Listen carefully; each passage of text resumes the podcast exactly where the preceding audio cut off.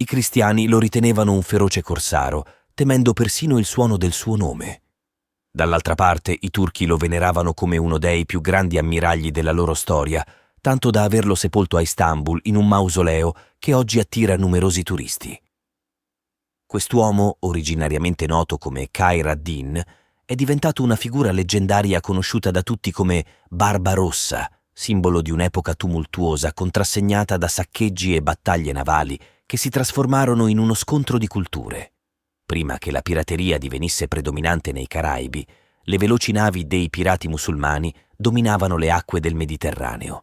La loro presenza risale all'VIII secolo, seguendo la rapida espansione delle dinastie islamiche degli Omayyadi e degli Abbasidi, che avevano conquistato vaste regioni in Spagna, Sicilia e Nord Africa.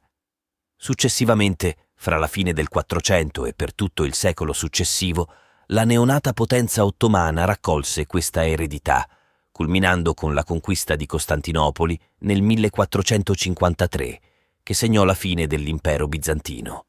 Desiderosi di affermare la loro supremazia marittima e mettere in difficoltà le potenze europee, in particolare Spagna, Venezia e Genova, i sultani turchi impiegarono anche filibustieri incaricati di assaltare navi nemiche e saccheggiare le città costiere cristiane con incursioni fulminee.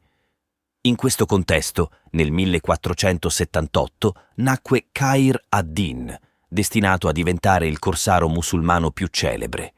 Originario di Mitilene, Lesbo, fin da giovane iniziò a compiere azioni di pirateria insieme ai suoi tre fratelli, Elias, Isaac e Horus Reis. Organizzavano agguati contro le imbarcazioni nell'Egeo. Cair, il più giovane fra i fratelli, insieme a Horus e agli altri Aldin, compì scorrerie che attirarono l'attenzione dei cavalieri ospitalieri, che erano allora nemici giurati dei corsari musulmani.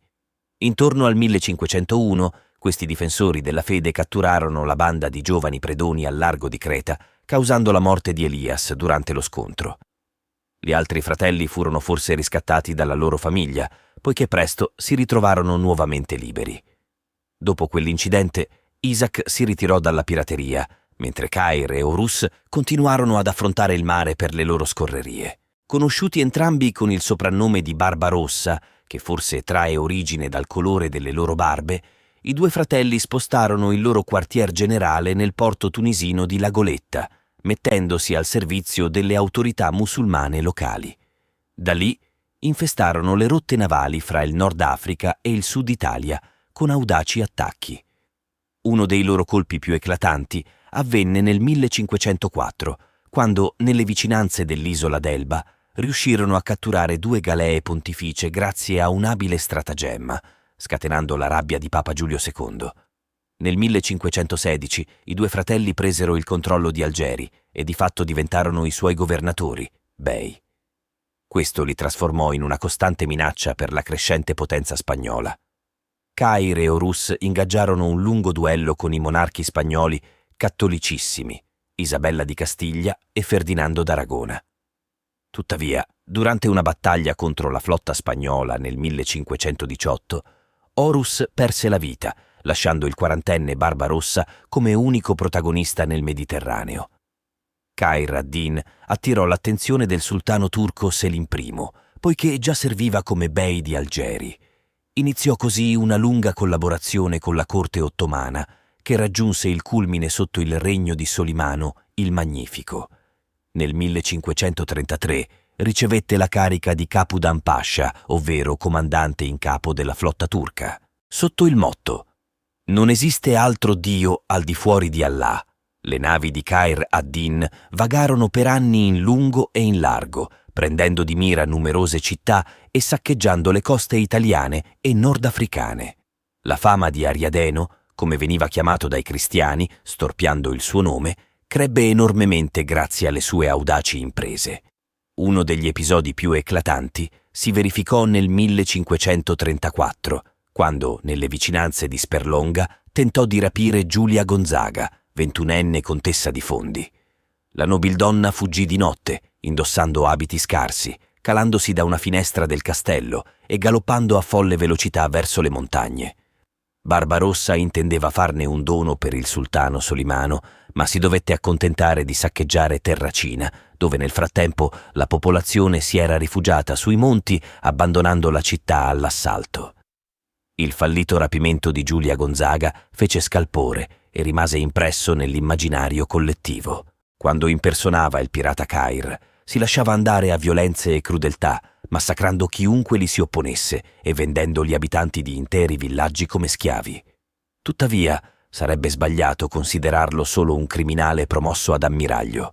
Si faceva ritrarre come un vero sultano, indossando un turbante e abiti raffinati, aveva una profonda affinità per la cultura e le arti e parlava fluentemente diverse lingue.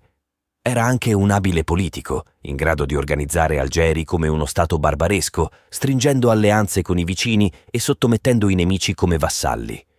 Le incursioni implacabili del corsaro turco, affiancato nel frattempo da un abile luogotenente noto come Dragut, attirarono nuovamente l'attenzione degli spagnoli e dei genovesi, che continuarono a dargli la caccia. Sotto la guida dell'imperatore Carlo V d'Asburgo, fu organizzata una grande spedizione che nel 1535 culminò nella riconquista di Tunisi, infliggendo un duro colpo a Cair.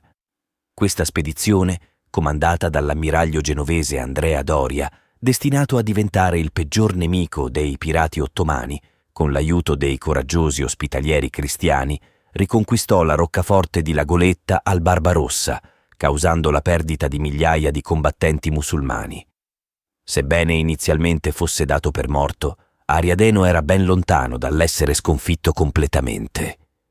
Anzi, negli anni successivi tornò in auge, sconfiggendo le flotte di Doria nella battaglia navale di Prevesa, combattuta nell'Adriatico, e difendendo con successo Algeri dagli attacchi di Carlo V. Spregiudicato e sempre in cerca di ricchi bottini, arrivò persino a servire per un breve periodo il re cristiano di Francia, Francesco I, grande rivale dell'imperatore. Fu durante questo periodo che tentò uno dei suoi ultimi colpi, catturando con la forza Nizza nel 1543.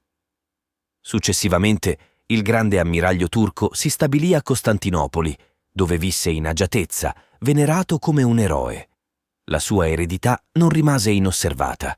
Nuovi astri della pirateria islamica presero il suo posto, fra cui il temibile Dragut. Quanto al feroce Ariadeno, morì a 68 anni nella capitale ottomana, entrando per sempre nella leggenda. Nel 1944, vicino al suo mausoleo, i turchi eressero una statua che ancora oggi osserva fieramente il mare, ricordando il terrore che un tempo il pirata Barbarossa incuteva.